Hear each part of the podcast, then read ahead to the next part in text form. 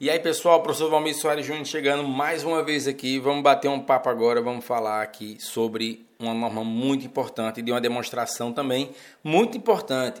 Vamos falar da NBC-TG 09, demonstração do valor adicionado.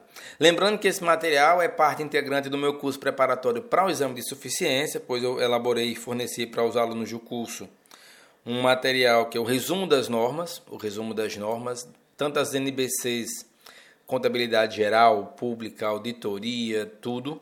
E esse, esse áudio é para vocês acompanharem esse material. Então, qualquer coisa que se quiser adquirir o curso, é só acessar meu site www.profvalmirsoaresjunior.com.br ou www.procontabilcursos.com.br, que é a empresa que comercializa esse curso. Então vamos lá. É, NBCTG 09, demonstração do valor adicionado. O objetivo desta norma é estabelecer critérios para avaliação e apresentação da demonstração do valor adicionado, a DVA, a qual representa um dos elementos componentes do balanço social e tem por finalidade evidenciar a riqueza criada pela entidade e sua distribuição durante determinado período. Sua elaboração deve levar em conta a NBC-TG estrutura conceitual que é a estrutura conceitual básica para elaboração e apresentação de demonstrações contábeis, e seus dados, em sua grande maioria, são obtidos principalmente na demonstração do resultado. Quanto a alcance e apresentação, a entidade, sob forma jurídica de sociedade por ações com capital aberto e outras entidades que a lei assim estabelecer, devem elaborar a DVA e apresentá-la como parte das demonstrações contábeis divulgadas ao final de cada exercício social. É recomendado, entretanto, a sua elaboração para todas as entidades que divulgam demonstrações contábeis. A elaboração da DVA consolidada deve basear-se nas demonstrações consolidadas e evidenciar a participação dos sócios não controladores conforme modelo anexo. Aqui eu chamo a atenção que essa norma a NBC TG09, demonstração do valor adicionado, DVA, traz alguns anexos que é bem importante que vocês estudem. Não, não se limitem aqui à leitura dessa norma quanto a esses anexos, mas que possam baixar a norma diretamente no site do Conselho Federal e dar uma olhadinha nos anexos. A DVA deve proporcionar aos usuários das demonstrações contábeis informações relativas à riqueza criada pela entidade em determinado período e a forma como essas riquezas foram distribuídas. A distribuição da riqueza criada deve ser detalhada minimamente da seguinte forma: letra A, pessoal e encargos, letra B, impostos, taxas e contribuições, letra C, juros e aluguéis, Letra D. Juros sobre capital próprio e dividendos. E letra E. Lucros retidos e prejuízos do exercício. As entidades mercantis, comerciais e industriais e prestadoras de serviço devem utilizar o modelo 1, aplicável às empresas em geral, enquanto que para atividades específicas, tais como atividades de intermediação financeira, como instituições financeiras e bancárias, e de seguros, devem ser utilizados modelos específicos 2 e 3 incluídos nessa norma. Isso, mais uma vez, é documento que se encontra lá nos anexos da NBC-TG 09. Quanto a algumas definições, vamos lá. Os termos abaixo são utilizados nessa norma com os seguintes significados: valor adicionado representa a riqueza criada pela entidade de forma geral, medida pela diferença entre o valor das vendas e os insumos adquiridos de terceiros. Inclui também o valor adicionado recebido em transferência, ou seja, produzido por terceiros e transferido para a entidade. Receita de venda de mercadorias, produtos e serviços representa os valores reconhecidos na contabilidade e esse título pelo regime de competência e incluídos na demonstração do resultado do período. Outras receitas representam um valor que sejam oriundos principalmente de baixa por alienação de ativos não circulantes, tais como resultados de venda de imobilizado e investimentos, e outras transações incluídas na demonstração do resultado do exercício que não configuram reconhecimento de transferência à entidade de riqueza criada por outras entidades. Diferentemente dos critérios contábeis, também incluem que não transitam, tam, perdão, diferentemente dos critérios contábeis, também incluem valores que não transitam pelas demonstrações do resultado, como, por exemplo, aqueles relativos à construção de ativos para uso da própria entidade e os juros pagos ou creditados que tenham sido incorporados aos valores dos ativos de longo prazo, normalmente os imobilizados. No caso de estoque de longa maturação, os juros a eles incorporados deverão ser destacados como distribuição da riqueza no momento em que os respectivos estoques forem baixados. Dessa forma, não há que se considerar esse valor como outras receitas. Quanto à definição de insumos adquiridos de terceiros, representa os valores relativos às aquisições de matéria-prima, mercadorias, materiais, energias, serviços e etc., que tenham sido transformados em despesas no período, enquanto permanecerem nos estoques. Não, enquanto permanecerem nos estoques, não compõem a formação da riqueza criada e distribuída. Quanto à depreciação, amortização e exaustão, representam os valores reconhecidos no período e normalmente utilizados para conciliação entre fluxo de caixa da entidade de atividades operacionais e resultado líquido do exercício. Quanto a valor adicionado recebido em transferência, representa a riqueza que não tenha sido criada pela própria entidade, e sim por terceiros, e que a ela foi que a ela foi transferida, como por exemplo, receitas financeiras de equivalência patrimonial, dividendos, aluguéis, royalties e etc. Precisa ficar destacado, inclusive para evitar dupla contagem em certas agregações e conciliações. Características das informações da DVA. Vamos lá. A DVA está fundamentada em conceitos macroeconômicos, buscando apresentar, buscando apresentar eliminados os valores que representam dupla contagem, a parcela da contribuição que a entidade tem na formação do produto interno bruto, do PIB. Essa demonstração apresenta quanto a entidade agrega de valor aos insumos adquiridos de terceiros, que não vendidos ou consumidos durante o determinado período. Existe, todavia, diferenças temporais entre os modelos contábil e econômico no cálculo do valor adicionado. A ciência econômica, para cálculo do PIB, baseia-se na produção, enquanto que a contabilidade utiliza o conceito contábil da realização de receita. Isso é, baseia-se no regime contábil de competência. Economia baseia-se na produção e contabilidade baseia-se na receita por competência. Como os momentos de realização da produção e das vendas são normalmente diferentes, o valor calculado para o PIB por meio dos conceitos oriundos da economia e da contabilidade serão naturalmente diferentes em cada período avaliado. Essas diferenças serão tanto menor quanto menores forem as diferenças entre os estoque inicial e final para o período considerado. Em outras palavras, admitindo-se a inexistência de estoque inicial e final, os valores encontrados com a utilização dos conceitos econômicos e contábeis serão idênticos. Para os investidores e outros usuários, essa demonstração proporciona o conhecimento de informações de natureza econômica e social e oferece a possibilidade de melhor avaliação das atividades da entidade dentro da sociedade na qual está inserida. A decisão de reconhecimento por uma comunidade, município, estado ou a própria federação de investimento pode ter demonstração um instrumento de, de extrema utilidade e com a informação que, por exemplo, a demonstração do resultado por si só não é capaz de oferecer.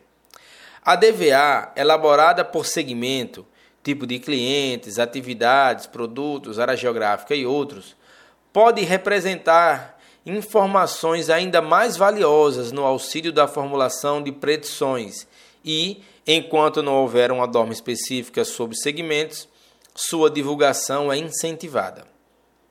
Quanto à formação da riqueza, Sobre riqueza criada pela própria entidade, a DVA, em sua primeira parte, deve apresentar de forma detalhada a riqueza criada pela entidade. Os principais componentes da riqueza criada estão apresentados a seguir. Vamos lá. Primeiro, receitas.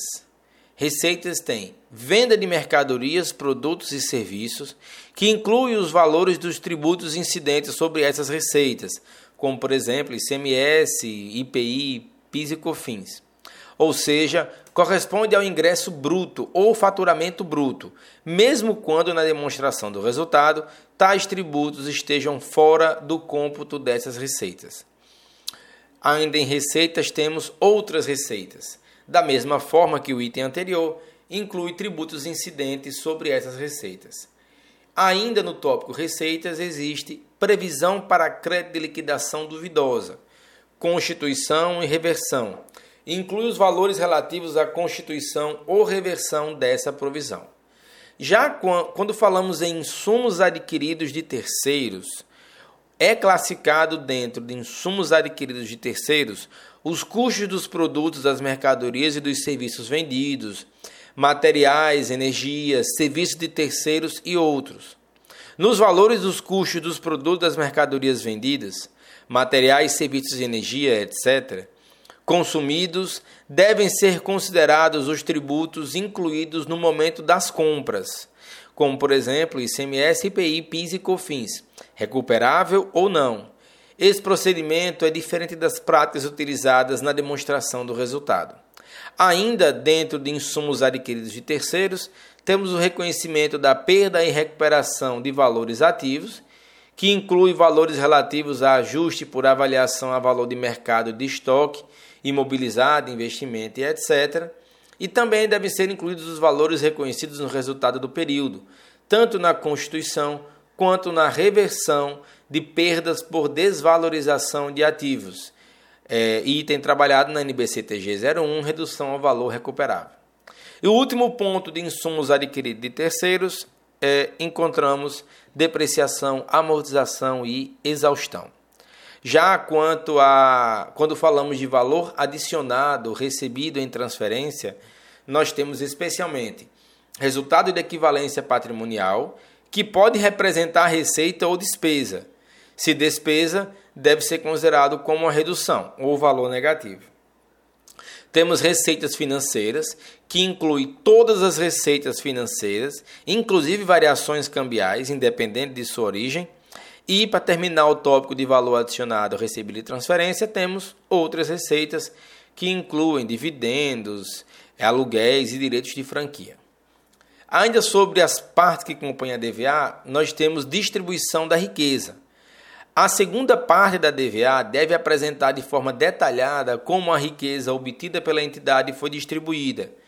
Os principais componentes dessa distribuição estão apresentados a seguir: são pessoal, valores apropriados ao custo e ao resultado do exercício na forma de remuneração direta, representada pelos valores relativos a salários, décimo terceiros, honorários, férias, comissões, horas extras, participações de empregados nos resultados e etc. Benefícios, representado pelos valores relativos à assistência médica, alimentação, transporte planos de aposentadoria. E o Fundo de Garantia por Tempo de Serviço, representado pelos valores depositados em conta vinculada dos empregados.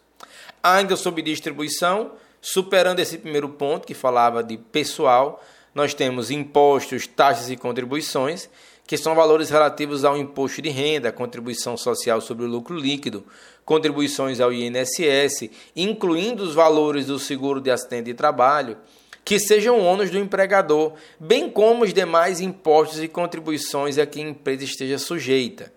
Para os impostos compensáveis, tais como ICMS, IPI, PIS e COFINS, devem ser considerados apenas os valores devidos ou já recolhidos e representam a diferença entre os impostos e contribuições incidentes sobre as receitas e os respectivos valores incidentes sobre os itens já considerados quando tratamos de insumos adquiridos de terceiros. Ainda temos, dentro de distribuição de riqueza, é, que chamar atenção para esses impostos que podem ser impostos, taxas e contribuições que podem ser estaduais, federais ou municipais. Quanto a, a essa parte ainda de distribuição de riqueza, nós temos remuneração de capital de terceiros, que são valores pagos ou creditados aos financiadores externos do capital, como juros, aluguéis e outros. Nos juros inclui despesas financeiras, inclusive variações cambiais. Nos aluguéis, nós temos os aluguéis pagos ou creditados a terceiros, inclusive os acrescidos aos ativos. E temos o grupo outros ainda dentro de remuneração de capital de terceiros, que inclui todas as remunerações que configuram transferência de riqueza. Podem ser originadas de capital intelectual, como royalties, franquias e direitos autorais. Temos também, dentro do grupo de distribuição de riqueza, a parte de remuneração de capital próprio, que são os valores relativos à remuneração atribuída aos sócios e acionistas. Dentro dessa classificação, nós temos os juros sobre o capital próprio e os dividendos, os lucros retidos e prejuízos do exercício e as quantias destinadas aos sócios e acionistas, na forma de juros sobre capital próprio, independente de serem registrados como passivo. Temos alguns casos especiais para tratar e vamos ver alguns exemplos quanto à depreciação de itens reavaliados ou avaliados ao valor justo, fair value. A reavaliação de ativo ou a avaliação de ativo a seu valor justo provocam alterações na estrutura patrimonial da empresa e, por isso, normalmente requerem o registro contábil de seus efeitos tributários. Os resultados da empresa são afetados sempre que houver uma realização dos respectivos ativos reavaliados ou avaliados ao valor justo. Quando a reavaliação de determinado ativo ocorrer pelo processo normal de depreciação, por consequência, a DVA também é afetada. Assim, no momento da realização da reavaliação ou da avaliação ao valor justo, deve-se. Espera aí, só um minutinho. Valor. Quando a realização de determinado valor ocorrer em processo normal. Eu me perdi. Vamos voltar aqui para o item 17. Os resultados da empresa são afetados sempre que houver a realização dos respectivos ativos reavaliados ou avaliados ao valor justo. Quando a realização de determinado ativo ocorrer pelo processo normal de depreciação, por consequência, a DVA também é afetada. Assim, no momento da realização do valor como outras receitas na DVA, bem como se reconhecem os respectivos tributos na linha própria de impostos, taxas e contribuições. É, ainda em casos especiais, nós temos ajuste de exercícios anteriores. Os ajustes de exercícios anteriores, decorrentes de efeitos provocados por erro imputável a exercício anterior ou da mudança de critérios contábeis que vinham sendo utilizados pela sociedade, devem ser adaptados na demonstração do valor adicionado relativo ao período mais antigo apresentado para fins de comparação, bem como os demais valores comparativos apresentados como a nova, como se a nova prática contábil estivesse sempre em uso ou o erro fosse corrigido. Quanto a ativos constituídos pela empresa para uso próprio, a construção de ativo dentro da própria empresa para seu próprio uso é procedimento comum.